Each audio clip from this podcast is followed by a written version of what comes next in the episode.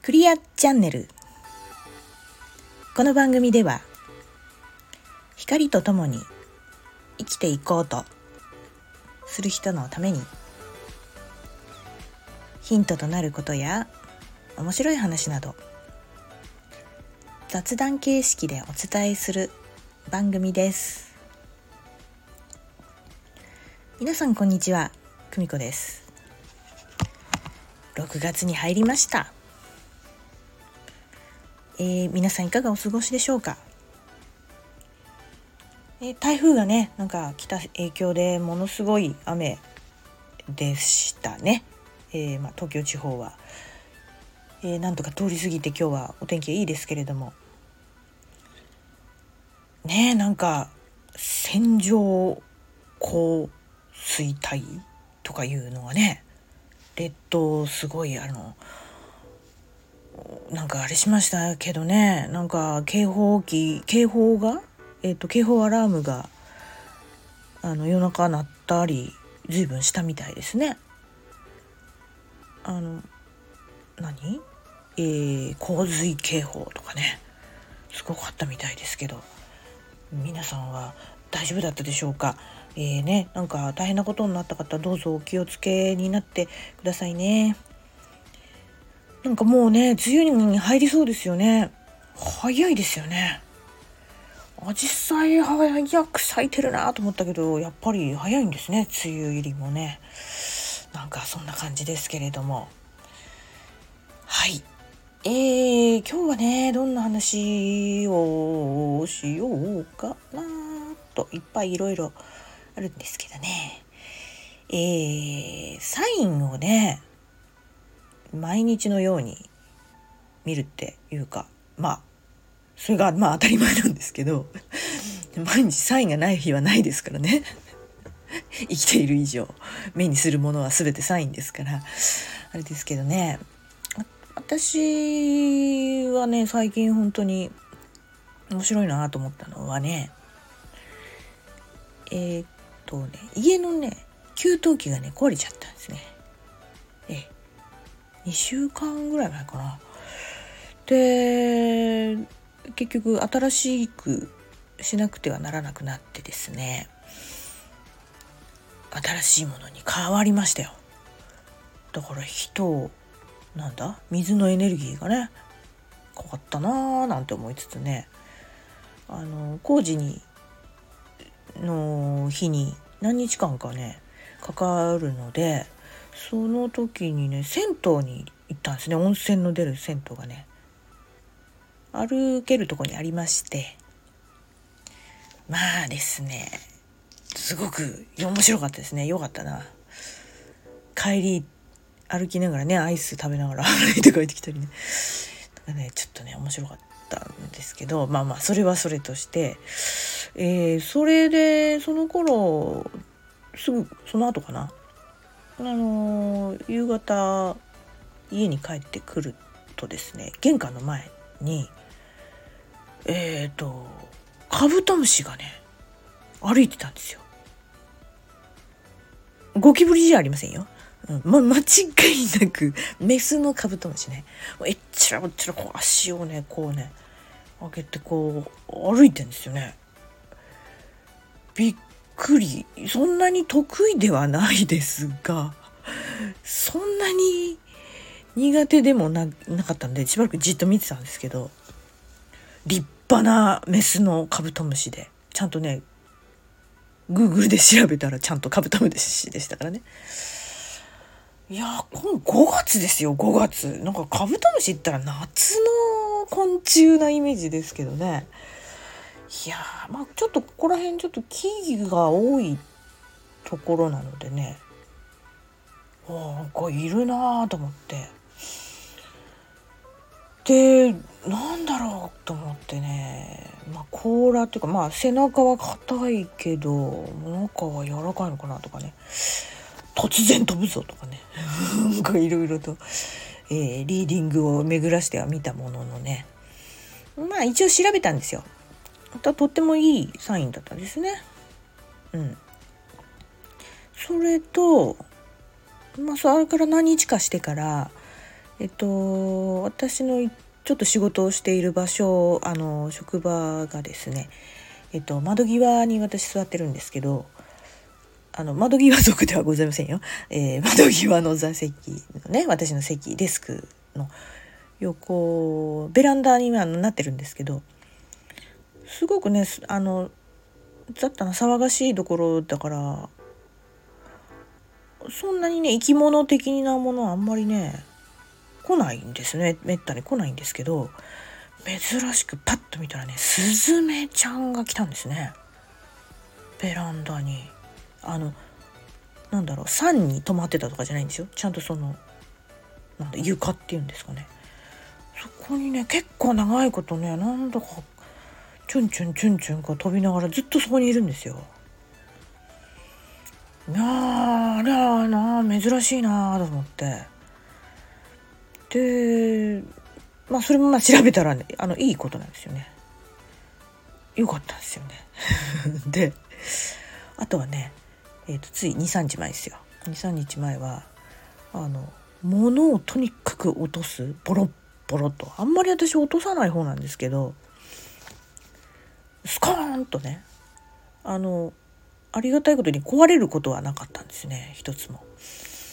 あれ？っていうぐらい落としたんですね。パンパンドン！みたいなね。一日日中何回落としただろう。いやもうこれはなんかでしょうみたいなね、うん、まあやっぱりね役落としとかね。なんかやっぱりこう変わり目なんだろうな。なんでしょうね。なんか知ってる人教えてください。調べると本当に悪くないんですね。うん。こんな感じでね。サインだらけの日々を送ってますけどでもねそういう今思い出すねこういう時なんでところこういうあこれ見つけたんだこれ見たんだこんなことあったんだってこう言える話がこういくつかあるんですけどそれの時ってメンタルズタボロだから ね本当もう勘弁してよっていうぐらいねもうきつい時なんですよ。あね。なんかそれでもねだからそれいいサインだと思って。もう慰めか？みたいなね。だからいいんだいいんだと思って。こういいように活用してますけど、うん、結局今あの目にしてる生活ですとか仕事にしろ何しろあの自分が作っていますから世界は。自分でクリエーションした世界ですから。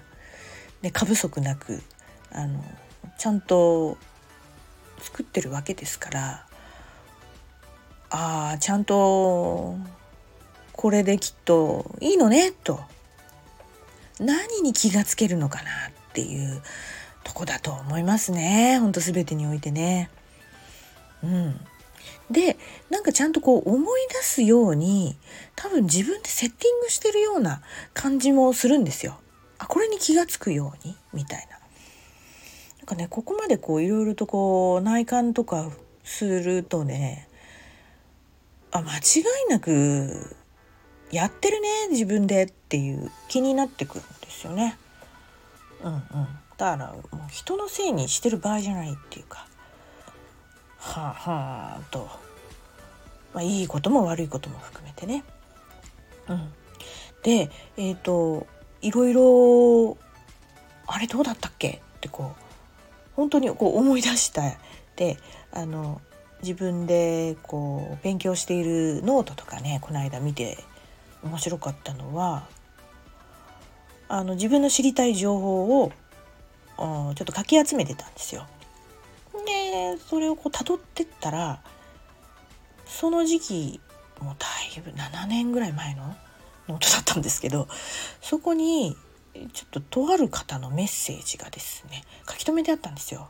でそれ聞いてもねえ結構ハイヤーな方のねあのトランスチャネリングで聞いたメッセージがそう書き留めてあってでそれね聞いてもねもうわけわかんないんですよ。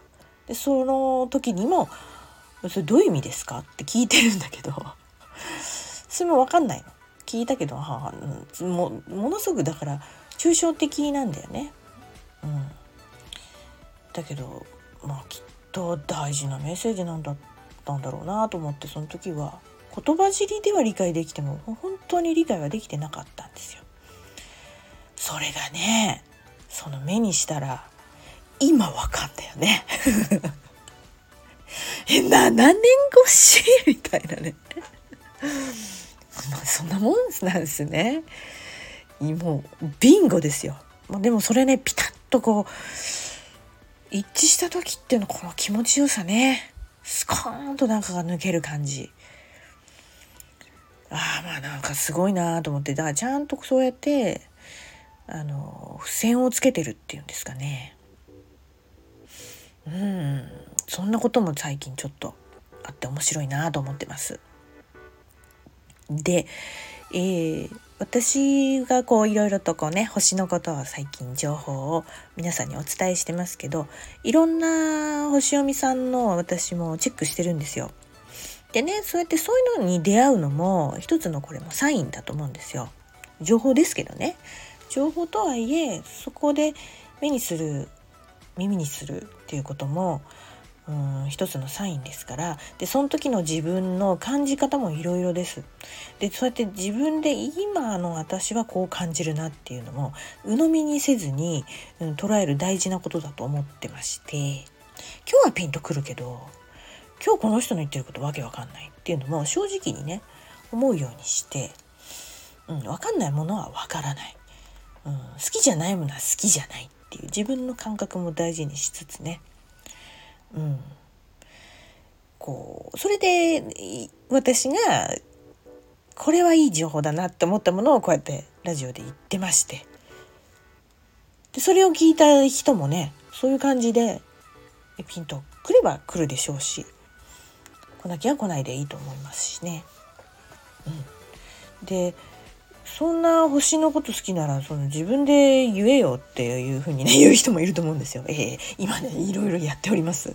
えあの秘密兵器と言われておりますのでね秘密兵器が秘密兵器で終わらないようにあの日の目を見たいなと思いつつですね。何を言ってんのなんかねあのーすごくいろんなあの、まあ、情報じゃなくて本当に勉強もしつつなんですけどあの本当にね分かったのはねね私たちっていろんな影響を受けているじゃないですか。自分も影響を出してるしいろいろ影響も受けてる。その特にその星ね。星って皆さんのよく聞くその太陽だの月だのってね。こう星座別なんていうのでよくね分かりやすいところはごご存知だと思うんですけど。本当にこう水星あの理科で習った水金地科目土天海冥海海冥？あね冥王星はもう惑星ではありませんなんていうのね。科学的には。あの認識はもうちょっと外れましたけど星読みさん的にはもう全然あ全然ありで。でこのね冥王星っていうものの影響がものすごくあるっていうのをどの星読みさんも全体に取り上げてますからねすごいなと思ってて。でねそのぐらいあのそ,、ね、それだけいっぱい惑星があって皆さんこう角度を取ってるわけですよ。これとこれは3何？60度90度とかねいやそれね本当に面白くて今のこの社会がこうなってるのあなるほどねということがすごく多いんですよ面白いなと思ってますそれも。でそれぞれねあのそれと一緒で人間関係も本当にあこんなこのこっからこんな影響を受けてんだなっていうのとかね本当にもう全てあのエネルギーで影響し合ってるっていうのもねまた一段と感じて、えー、いろいろと、うん、まあいったなと思う日々も あってですね学びでございますよね本当に。うんということで、えー、6月に入りましたよ。6月に入ったので一番大きなところでの星の動きはですね、夏至が来ますよ、夏至。6月21日、夏至でございます。これは、えっと、春分の日がね、スタート、スタートって始まって、ちょうどこう、わーってこう来て、ここの夏至のこのゲートで、えー、草花をこう剪定するとかっていう、あるじゃないですか。うん、それと一緒で、あの、整理整頓、えー、とか、無駄なものをちょっとそぎ落としっていうのが一番やった方がいいことです。えー、取捨選択の時です。取捨選択。わかりますか？あの、取るに捨てるに選択ですよ。え、調べてくださいね。わかんない人はね。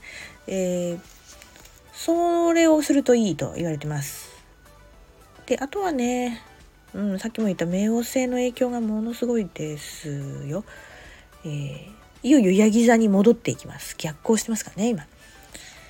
えー、今までの、えー、せっかくね、風の時代に入ってきてぐっと、いい影響がね、流れてきたのが一回ここでまた、縦社会とか、前の そのえー、ね、前のその習慣づいていた社会のあれにもう一回見直しです。忘れ物してないかやり残してないか見直しです。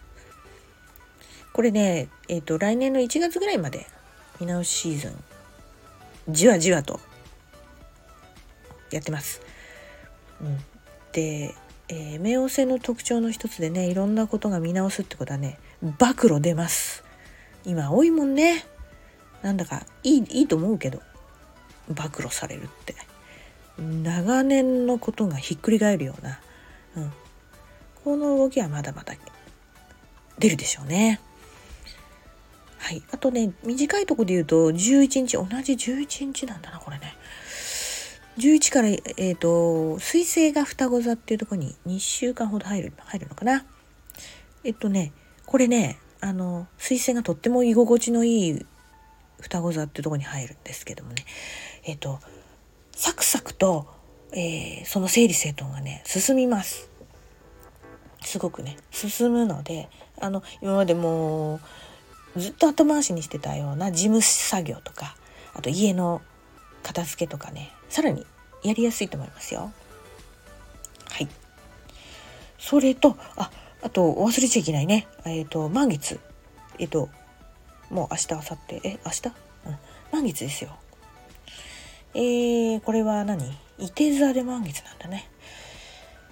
はい。えー、私がね、見た情報の中で、あ、これが一番やっぱりいいなと思った、や、った方がいいこと。うんとね、やりたいことがうわっとね、湧くんだけど、気が乗らない課題も同時に来るっていうか刺激し合ってるので、えっ、ー、とね、これをうまく混ぜ合わせると、えー、現状打破でも鍵になります。うん、だからねえっと具体的にじゃあそれってどうすればいいのっていうとなんかねぼーっとリラックスしてる時にピンとひらめいたことをさっとやるのがいいそうです。これってねあのすごくあのコツみたいですよ。うん、あのひらめき大事。ひらめき大事。あの、これもね、あの、何性と何性が何度だからこうでこうでってこうあるんですよ。ちゃんと話が。ね。それ言うとさ、長くなるし、あの、嫌になっちゃう人は嫌になっちゃうからね。だから、あの やった方がいいことだけ言う。ぼーっとしてる時に、これやろってピンときたことはね、パッてやった方がいい。これがね、この満月のシーズン、えっ、ー、と、だから4日から次何 ?20、あ、じゃない、17の新月まで。ね、そんな動きをするとあのうまくこう現状打破できるらしいっすよ。はい。こんなとこでしょうかね。あ、結構喋ったね。今日ノリノリですね。ああ。何分なんだ。長いな。っつって見るのやめる人また増えるかな、これ。あれだよね。6分とかやさ、なんか、あ5分とか言ってた。あ、ちょっと聞いてみようかなって人多いんだよね。うん。なのにね。でもね、まあ、そういうのに縛られたくもないんであの喋れる時は喋ろうと思ってます。なんかねもういっぱいあるんだよね実は情報っていうんじゃなくて喋りたいことは。うんこれ結構コンパクトにまとめた方なんですよ。うん、これでちょっとやってみようと思うのでね。えええ、またまあ6月は大座全体的にはそんな感じですけどまた大事なねこれ伝えたいなと思うものがある時はちょいちょいとあのお伝えしたいと思いますのでまた違う話題もね、えー、作ってこようと思います。はいということで今日はこの辺で失礼させていただきます。次回をお楽しみに。さよなら。バイバイ。